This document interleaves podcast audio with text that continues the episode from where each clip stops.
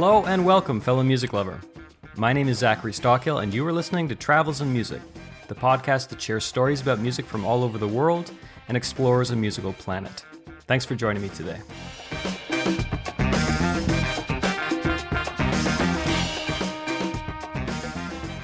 Refugee Week takes place every year across the world in the week of World Refugee Day on the 20th of June.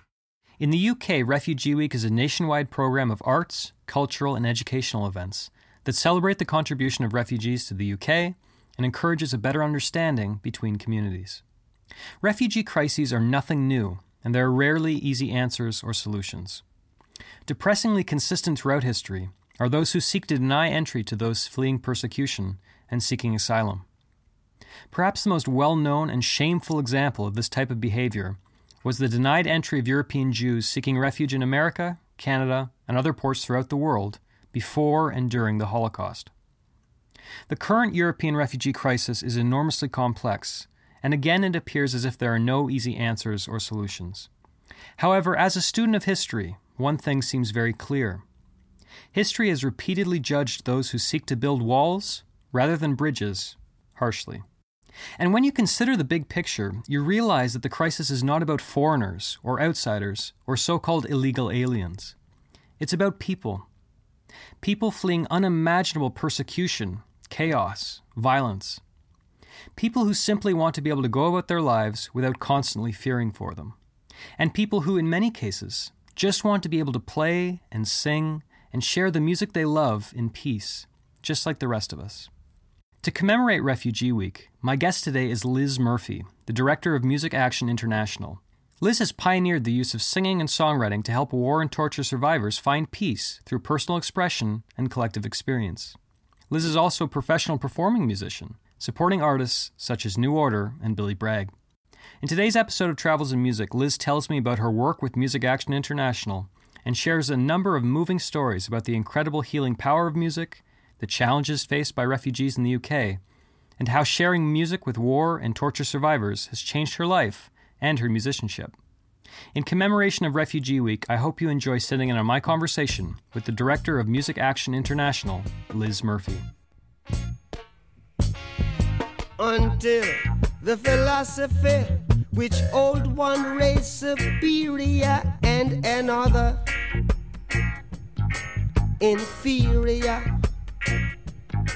is finally and permanently discredited and abandoned. Everywhere is war. First off, thanks for thanks for making time for me today. I really appreciate it. And um, the, the first question I'd like to ask you is for my listeners who might not know, what is Music Action International? Music Action International is an organisation based in Salford in the UK. We exist to support uh, refugees and torture survivors who have been affected by war and conflict. And we do this through using music to bring people together from different cultural backgrounds to share and write music together, which has important social messages but also as a way of people being able to overcome the traumatic experiences that they have experienced and, and often continue to experience uh, while seeking asylum in the UK. When you talk about important social messages, what, what do you mean by that? Well, I can give you an example of one of the projects that we do. We have a project which which supports uh, torture survivors who are from all over the world, so places like Iran, Democratic Republic of Congo, Iraq, Afghanistan, uh, Syria, and we began the project uh, in partnership with an organisation called Freedom from Torture. It was a therapeutic music project, which was the first aim that we would use the um, the amazing healing properties of music. We know that music changes our heartbeat, it changes our hormone levels, it reduces stress, um, it has a physiological impact on the body. And that, that was the main aim of, of the use of music within this project. What we felt was really important was that also people would share songs from their different cultural backgrounds in their own languages. And in the first year of the project, uh, we also made um, do a public performance as well. And we weren't sure whether people would actually want to perform in public. Sometimes the areas where they're housed, um, there's hate crime, or the communities actually don't accept the people, the, the, the refugees quite often because they don't understand who they are or why they're here. And what what started to come out of this project that became really important um, in the sort of uh, overcoming the traumatic experiences, but actually having some meaning to life was that the group realized the, the power of music to uh, be able to reach wider audiences to express a message of who they were, what they'd experienced, what hopes they had for the future, for the future of themselves, of their families, but also the future of humanity. And this just uh, became a really, really uh, amazing way of connecting with audiences where audiences might come to the performance and feel like it might be a bit depressing or that it wasn't for them we purposely performed in places where it was audiences that had never heard this group before. And the feedback that we got was that it was just such an uplifting and moving and inspiring performance. But at the same time, it was putting across this these personal stories and having that human connection uh, of the, the, the refugees and the people who had been tortured, um, that they were able to to tell their story and connect in a positive way and contribute something positive to the people that they performed to. So just, I mean, that's fascinating. But just, just so I understand, so you're saying that, that you you didn't feel comfortable hosting concerts in some places because like there's serious hate crimes and, and the neighborhood was kind of rejecting a lot of these people. In in some of the areas where people are housed, yeah, there there are tensions amongst communities. Um, like I say, it's mainly because the communities don't have the opportunity to actually come together and and and have a positive social experience. There's there's often a lot of negative things in the media. Um, there's things that aren't always necessarily um, true. That that, uh, that, there's misinformation that's spread about refugees and why they flee their countries and why they're here and, and what they want. Um, and I think that what music and and the wider arts does is provides an opportunity where it's it's immediate connection and immediate communication, but through something positive that helps to break down those prejudices and and those and to challenge the misinformation that that people have, uh, and and give the opportunity for people to meet on a on a human level rather than as the other or something to be feared or or um, yeah or, or or a problem or an issue. Right, right. And, and the people you're working with, so I mean, are they Syrians? Are they, or do they sort of come from all over the world? Um, yeah, we work with people from all over the world, um, but specifically people who have um, escaped from torture or armed conflict and war. So the main countries that people come from, we do work with Syrians, um, but also Eritreans, Somalians, um, Sudanese, dem- people from Cameroon, Democratic Republic of Congo, Iraq, Iran, Sri Lankan Tamil, uh, Kurdish people. It's it's a real range. And how do you find these people? Like like are you are you promoting yourselves on online or or how how do you bring these people together? We approach partner organizations who are already doing some sort of outreach work with the groups in the first instance.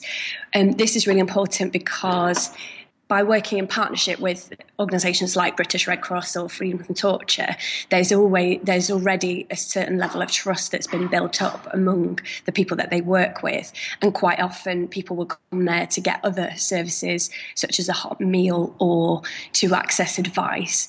Um, because most of the people that we work with have never done music in their life before and if we were to sort of send out an online advert or or just something saying come and try a music class it might not be something that people would think was for them but what we've found is that the way that we work with music, we do a lot of things that are non-verbal. We do a lot of things that are fully accessible and that involve everybody. That somehow uh, the feedback we get is that once people take that step to join in with the music sessions, that what the positive impact actually has a much longer lasting effect, not only in the sessions where they're um, their mind goes somewhere else. Their mind is away from the stresses and and the traumatic experience that they've had either in their country of origin or in, um, for example, the UK, where they don't have a safe place to live or um, they might not have access to enough food, that kind of thing. Um, and they could be deported and sent back to the place where their lives are at risk um, these anxieties really have a, a physical and a, a, mental impact on on the person. And the feedback we get is that the music projects really reduce this for the time when people are focused on the music, but that actually then that music becomes a strategy and a way of being able to get disturbing thoughts out of the brain or to calm someone down or for them to start singing at home with their family if their families are here and that kind of thing. See, that's that's. I mean, I'm I'm I'm impressed, and I'm glad you're bringing up the sort of the physiological element to music as sort of a as a salve and a, as a healing power. Because I was actually I was thinking about you and your organization. I was watching uh, an American program, television program called uh, Real Time with Bill Maher. Not sure if you've seen it, but the host Bill Maher was talking about um, some musician who was going on on some peace project in in Syria, I guess, and playing for people. And and his point, Bill Maher's point, was basically, you know, music doesn't change lives. You know, it, it's this is a waste of time. It's pointless. You know, what these people need is food, shelter, that kind of thing. Music, it's just kind of, you know, it, it's not it's not effective. It's not really helpful. But what you're saying is, aside from all the social benefits, there's actually physiological benefits for these people from playing and rehearsing and, and learning a new skill like music, right? Definitely, yeah. And and the the sort of turning point for me in my life where I began to realise this was um, when I was about 18. Um, I was studying music, so I, I, trained mainly in classical, but I, I, played in lots of different bands. I was really interested in music anyway. It was a huge part of my life. And um, I met a, a, girl who, who was a student, and she'd been working out in Bosnia a couple of years after the war. And she was running a project that took students out to do music, dance, and drama with children from all over ex Yugoslavia um, who um, came to uh, an island in Croatia and we would sort of do swimming and games with the children. And then we would also uh, do music projects with them and, and, essentially write an opera that was performed to the local people on the island. And I was really interested to get involved and I was really interested in this sort of idea of using the musician's skills and, and passion that I had and that was a big part of my life to be able to work with other people and just share that passion. So that's what I was interested in the first instance. But when I actually got there, I, I, I really, the whole experience was absolutely life changing, very moving, very inspiring and uplifting and amazing and challenging and lots of different things. Um, and I actually I heard for the first time the the music from Bosnia, which is called Sevdah, and they have a very strong folk culture there, which which everyone knows all the songs to all the tunes from all over ex Yugoslavia. And at, at, the end of the evening, this is when all the local volunteers from all different countries, Serbia, Croatia, Bosnia as well. So you had multi ethnic um, volunteers. They would also just sit and sing together and, and sing uh, sing with the passion of a football crowd, but these beautiful songs that had very poetic lyrics. And um, this experience basically uh, became like a magnet. The country became like a magnet. And I, I went and lived and, and, worked out there for a few years and um, still involved in, in projects there. And what I found for, through talking to people, because I, I, can understand that view of you know music is is it's, it's, entertainment and it's a luxury and it's a nice thing to do if you've got the money or um, or you you know these days you can access music and, and listen to it and that's great but you know it's just something to fill the time. Um, it doesn't really have any important meaning. And um, but what I found in Bosnia was that what people were saying is that when you are in a situation of survival obviously people need bread and water to survive but the thing that really keeps people going is is the mental capacity and the mental reason for why they should keep going. And and that is something that music can really bring is this this unifying thing that um, that takes people almost out of the situation they're in and reminds them of it can remind people of home it can remind people of their childhood it can remind people of lots of different memories um, but it also can can yeah give meaning to their existence as well as having this direct uh, an immediate physio- physiological impact. So I heard stories about um, children who were in orphanages and who, after the war, uh, had uh, become were, were, were, highly traumatized. And what we found in that instance was that immediately music was the, a way of channeling those energies and um, and and creating a safe environment where no one was asked anything language wasn't needed. And because sometimes the, the the emotional experience of something as horrific as war or torture is so ingrained in the body and in the mind that actually words can't express what it is that you need to express. And so something really physical like playing a drum or having playing a cello where the wood actually resonates your body i think is so so important. And and and really under researched actually. There's more and more research coming out now but I think that's something that is really needs to be done is to measure what what is the impact, particularly in, in these situations that that music really has something unique that um, that is underutilized, but also is is quite unknown as well. Absolutely, absolutely, and I'm I'm a musician as well, not a, not a professional, but um, I make it a point every single day to pick up the guitar just because there's something, aside from the fact that I want to get better, there's just something about it, and I think you're right. It is it is partly just purely physiological that resonance where you can feel the actual strings vibrating, you can feel the the vibrations through your body. There is something deeply deeply soothing about that. Yeah, it's absolutely yeah. fascinating. And I think, I mean, the most obvious example of what you're talking about is when I that I'm just sitting here thinking about is like slave songs in in the in the United States before um, before the end of the Civil War, and that, you know these these just I mean, if you listen to sort of early early field recordings from from people who who still had these songs in their heritage. They just make you cry, and they're so gorgeous. And without yeah. these songs, we wouldn't have rock and roll, we wouldn't have jazz, we wouldn't have gospel exactly. music um, but when you put them in context, when you think these people were really, in many ways, singing for literally to survive, you know, just just something to get them through the day, it's um, exactly. it's enormously moving. Yeah, exactly. And I think, in a way, because music is so available and so ubiquitous, that it, it's it is quite easy to overlook, you know, me, any meaning that it could have, um, and the the project that I was talking about earlier, that's with torture survivors, that was actually the Harmonized project.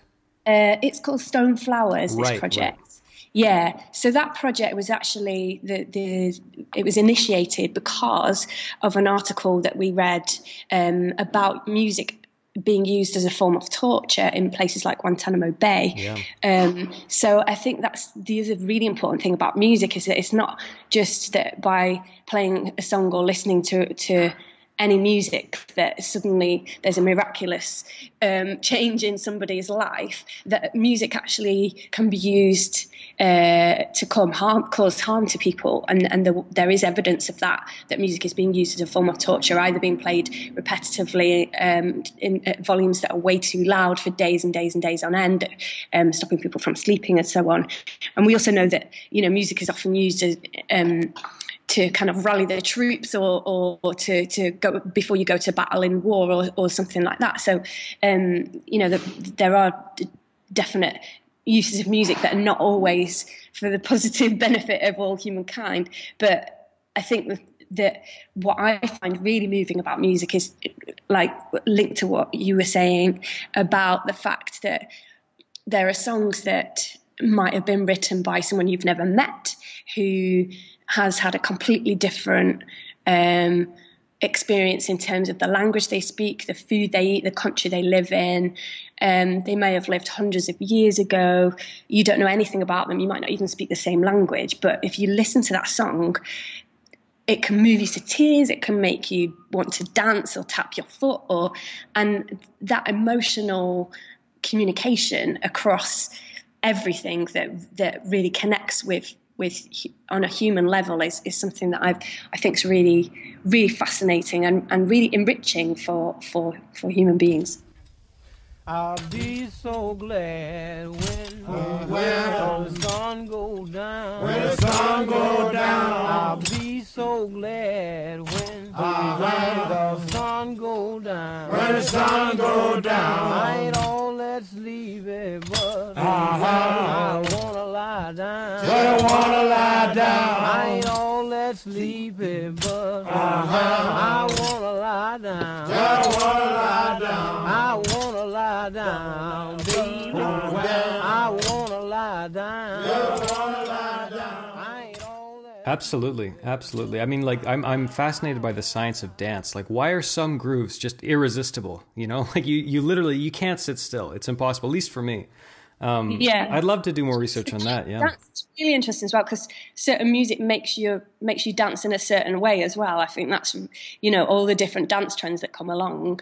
Um, you know, there's certain beats, and you sort of you just watch everyone, and everyone's dancing the same way because of the way the beat is. That makes you move your hips in a certain way. Or I, I think oh, that's really interesting as well. Yeah. yeah, absolutely, absolutely. Um, so I'd I'd like to know more about like. So you work with a nonprofit, so I, I assume that a lot of your day is spent fundraising. Maybe I'm wrong, but but what what exactly like is your day to day life like? Like what what exactly do you do on a day to day basis? Well, so I started the organisation five years ago, um, and uh, I had quite an idealistic outlook on how it was going to go, and that yeah, ninety percent of my time would be out there delivering the, the projects and and chatting to people and and setting things up and um, getting things going, and and it, the reality is that yeah you can only do that so far. You can only have an impact so far if if um, all the focus is is doing that. So um, what i do now is a real mixture of um, delivering projects. So I still work with um, the Torture Survivors group that I was telling you about. Um, I work with them, and my role there is to as is as a music facilitator, whereby I use my skills and training in music to enable the people that I'm working with to express their own creative ideas exactly how they would like to do them. And we work on that together, and I make lots of different suggestions of what chords they might want, what melody, how the rhythm might go, and then we we work together as a group to teach each other, and then work towards performance. Uh, so that's really exciting. And at the moment, we've got a new collaboration with a puppet theatre company as well. So the group have actually written um, a story to go with the music that they've composed, um, and that's going to be performed for Refugee Week on the 24th of June. Um, I also do um, work in schools with children as well, and that's about going in and just really, really enjoying playing music, doing lots of physical movement, having fun with learning different languages, and then talking to the kids, um, introducing them to the refugee musicians that we work with. Uh, the rest of my day is things like yeah, writing funding applications, um, chatting to different organisations that we might want to work with, and then thinking about what our vision is. What are we are we doing? Are we having the maximum impact that we could have? Are we reaching enough people? Um, who are the most people? Who the people most in need that we can that we can really support? And how can we uh, share and spread the things that we've learned to enable other people to do um, to do uh, work with refugees um, that really supports and that um, uh, that gives weight and meaning to music as a, as a strategy and a way of supporting people to overcome trauma. Have you taught uh, music to people who are not refugees, who are not torture survivors before? I did. I've done different projects um, not involved with this organisation. Um, so I worked with um, homeless people, and I also um, was a co-facilitator on a project working with ex-service people, so people who had PTSD but who were um, British soldiers. Um, I've also done a lot of projects in the community with uh, with Roma community as well, which I absolutely love. The music in Roma culture is really amazing. Um, but the main thing, I think, because of the experiences that I had in Bosnia, um, my main sort of group that I, that I love to work with and that I've spent time building up ideas and, and ways of developing what I do is, is, is with people that have been affected by war.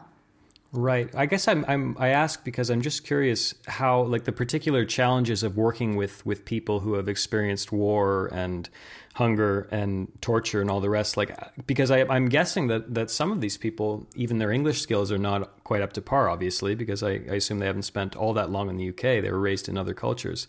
I guess I'm curious about the the particular challenges you face working with with people like torture survivors and refugees in terms of teaching Yeah. them music. Yeah. So, well, I, I wouldn't say that I'm teaching music. I, I, um, for me, it's a kind of it's a different approach. I'm sharing my skills, but as much as I'm sharing my skills, every single session that I have, I'm also learning from the people that I work with.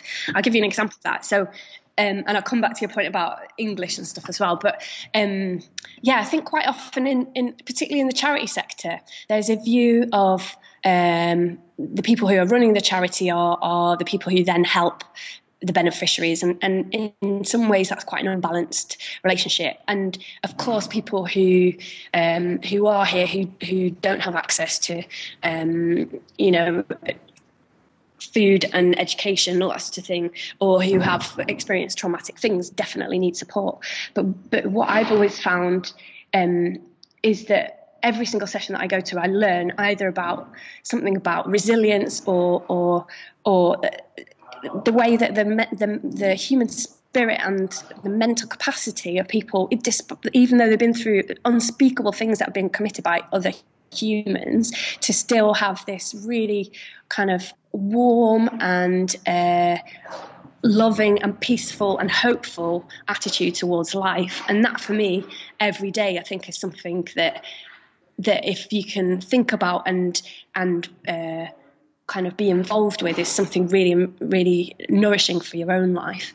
Um, and, and one example about music as well even though i've you know been learning music and thinking about music for you know over 20 years the first session that I had with the group of torture survivors we were working with, we laid out all the instruments in the middle of the room, and people can just help themselves and have a play and um, just just explore the sounds that they can make. And um, and there was one girl who picked up a cello, and straight away, that was her instrument. She'd never played music in her life, but there was something about um, this cello that really spoke to her. And she ended up writing a poem about it, saying that she'd never felt this feeling in her life before, but now she'd found it. She was happy, and she wanted to keep the feeling in her in her body and in her mind and in her heart. Anyway, we started talking about because I play the violin, and um, she was saying that the, the thing she liked about the cello is um, the, the resonance that, that that instrument has, and I, against the body, and particularly um, against, for example, the heart. And I suddenly thought, well, my my violin when I play it, it actually rests directly on top of my heart, but I've never ever thought about that before. Mm. And so I went home that night, and I just sort of concentrate on playing a little bit differently and thinking about the relationship between the wood that's resonating and the movement of my arm and and and and the physical effect that, that that's having on my body. And and suddenly the the sound did sound much more rich and much freer. My body felt freer and so my playing was freer. And and so I'd actually learned something from someone who'd never done music before. Um, so I think that's really um, important point of the fact that it's not it's not a, a way uh, beneficial relationship or or a sort of a charity relationship. Um, in terms of people speaking English, there's real mixed levels. So some people, as you say, have never um, spoken English before they come here, um, and some people are, are fluent English. What we tend to do is for with the project with torture survivors, for example, we do work with interpreters because it's really important because people have quite high anxiety levels. Sometimes in the beginning, um, they can only stay in the room for five or 10 minutes and have to leave again because being in a group situation is incredibly stressful. So the interpreters are really important there that, that they're able to understand what's happening and what's going to happen next. And, um, and, but also particularly when we're doing the creative stuff, it's really important that um, they can understand and we can have an exchange about what it is they would like to write about. Um, but I've also worked in, in uh, refugee camps in, for example, in Palestine and in Georgia and in Bosnia as well, where we'll have a group of about 100 children, none of whom speak any English at all. Um, but the way that we start off, which is really basic kind of copying and um, clapping and what body percussion, where you stamp your feet and you make different rhythms and you split the groups up and they literally just copy and observe. So within about 30 seconds, you can get this multi layered percussion stuff going and then you start adding vocals on top of that just really simple call and response. And immediately all, all the children involved and there's been no words needed at all. It's all just done through copying and through body movements and through really short simple vocal lines. Yeah that sounds like a hell of a lot of fun. That's that's really cool. It is. It's brilliant. It's really yeah it's amazing. And each time before I do it, I'm kind of thinking, "Ooh, is this going to work?" I'm not sure. You know, it's a new situation. I've never met anybody. What if you, you know, you start you start off and and no one joins in, and then and then you kind of okay, you've got an hour's session to do or whatever, and, and it's really not working. But I but I've never ever so far been in a situation where because we work in a circle as well, and there's just something there's just something really. Um, yeah, I think it is because it's really fun and it sounds really cool straight away.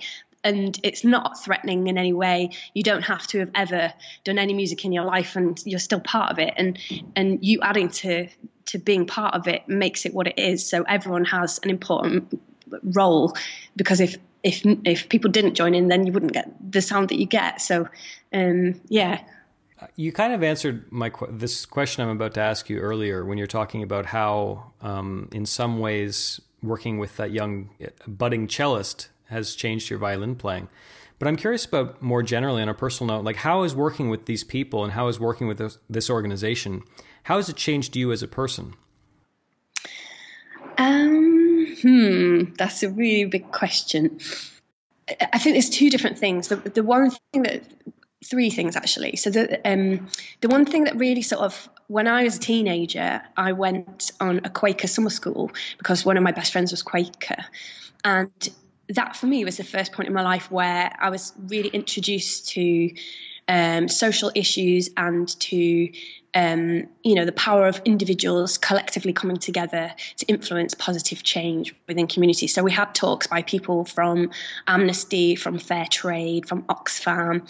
Um, and also, you know, the Quaker movement is really fascinating. They were the only organised institution, certainly in Britain, who who actively opposed the slave trade, um, and they are huge pacifists as well. So I think that experience kind of opened my mind a little bit to to you know what is the purpose of life and and and, and what you can achieve as an as an individual but but collectively as a group.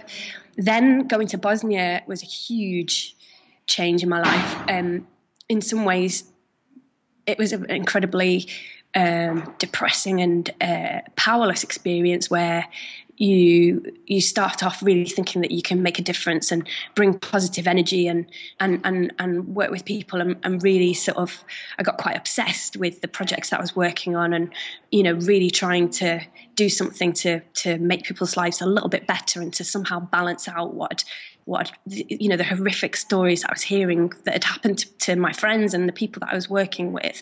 Um, and after a while that it, it just became overwhelming. You you sort of feel like you're just this tiny unit that, that has no influence on anything and, and and then it becomes to the point where what what's the point in doing anything? And that that becomes a really difficult kind of phase to to manage. Um, and what what I was really lucky with with starting the organisation here, because I really was, I felt that when I was in Bosnia, I wasn't skilled enough, I wasn't trained enough, I didn't have enough knowledge. I did my best, but um, I actually wanted to then spend a lot of time thinking about how I could do what I was trying to do much better, and speaking to people who who who were already doing it in lots of different um, fields, and um, through setting up Music Action International, one of the first partnerships we had was with um, an organisation called Freedom Torture, and they have a very therapeutic model where, and they started talking to me about things like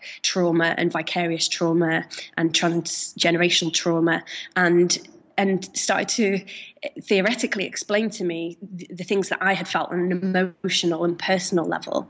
And suddenly all of that began to make a lot more sense. And I was I was given much better tools and strategies to be able to use my music skills, not only to look after myself and make sure that I'm mentally healthy and, and have the right um, have the right energy and, and, approach to what I'm doing to be able to do to be effective in my role, but also to have a much better understanding of the processes that the people that I was working with had gone through or or are going through. And so that's what um, yeah, that's what I'm really interested now is to kind of pass on the, the skills and knowledge that I've had and uh, and to, to, use that in a really positive way. Um, in terms of how it's changed my life, uh, um, I mean, it has changed my life. I, I, I, I quit my job to set up the organisation, and um, every single day I was learning something completely different because, like any small organization, you have to figure everything out from building a website to um, actually what are your political views? How do you want to communicate what you're doing? Who you're going to work with? Do you have the skills to do it? Where's your team coming from? All these things, you know, one after another, one after another. And I, I found it very challenging, but also really um, satisfying as well and really fulfilling when. Um, when you do a performance and the feedback you get from people or something like that, um, you never ever feel like you're doing enough, which is really uh, tricky sometimes. But um, yeah, it's something that gives me a really positive reason to get up in the morning, I think. That's great. That's great. That's what it's all about, right? Yeah. um, before I let you go, what is Refugee Week and how are you participating in that? Refugee Week is um, an international celebration of refugee culture, which is not a um, it's not a, a, unified thing. Refugees come from lots of different backgrounds, lots of different um, cultures, lots of different languages, lots of different music, food, arts, film, and that's what's really fascinating and interesting about it. Is you are um, suddenly have the opportunity to hear a song from a tiny village in Eritrea that you would never ever be able to access unless somebody who was from that village, you know, introduced you to that song. Um, and it's basically, yeah, it's it's a celebration of um, of refugee culture and what refugees contribute to um, the countries that they that they are in. And it's also a way of raising awareness about who refugees are, what are their stories, and and, and using music and the arts to um, to create a sense of empathy and understanding amongst audiences. I think what in our experience we've found that if you talk to somebody and, and explain that somebody has been tortured, no one's going to think that that's a good thing or that that's that's right. And I think that the more that people are aware of the experiences that refugees have been through, but also the positive contributions that they that they make to the countries that they end up in, um, then life's just going to be better for everybody. and and how how is your organization involved? So are you are you staging concerts or or what? We are doing a few different projects. We've got um, we're doing a big sing, um, which is working with primary school children um, and some of our refugee artists, and that's at the South Bank Centre in London. We're also starting a new project with British Red Cross, and we're working with young teenage refugees, a lot of whom are here without families. Um, they're creating a new ensemble called Everyday People, um, working towards a performance. We're doing the new puppet theatre performance with Stoneflowers, our Torture Survivors group, and uh, that's at the Bridgewater Hall in Manchester on the 24th of June. And we're also working in primary schools all around uh, Manchester and London with schools and, and refugee artists. That sounds like a busy week. yeah. yeah, that's great. And if people want to support your work, uh, what's how how can they find you? Uh, our website is www.musicaction.org. We're also on Facebook and Twitter as well. Excellent. Well, Liz Murphy, thank you so much for your time today, and, and thank you for doing the work you do. Thank you so much. It was lovely to talk to you.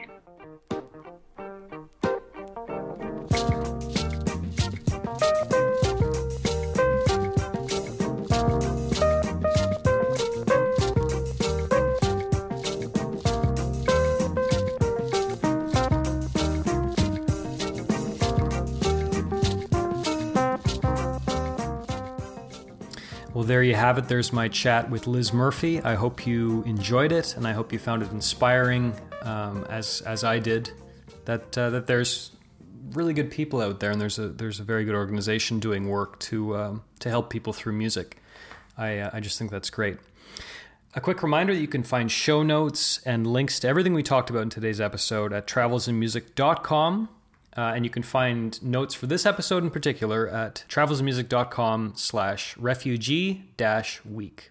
A quick reminder that if you're enjoying Travels in Music and you'd like me to keep making these episodes, please go to iTunes and make sure you subscribe to the show and leave a rating and review. I really can't emphasize enough how important they are. And I hope if you're in the UK, you can attend an event or two next week associated with Refugee Week. It sounds like a really good time and uh, certainly a worthy cause, and, and uh, I hope you can support them if you're in the UK. Until next time, my name is Zachary Stockill. I'd like to thank you once again for spending part of your day with me today. And as always, remember that life is short. And in the words of the immortal Canadian rock band Trooper, we're here for a good time, not a long time. Take care of yourself, stay safe, and I'll talk to you again next week.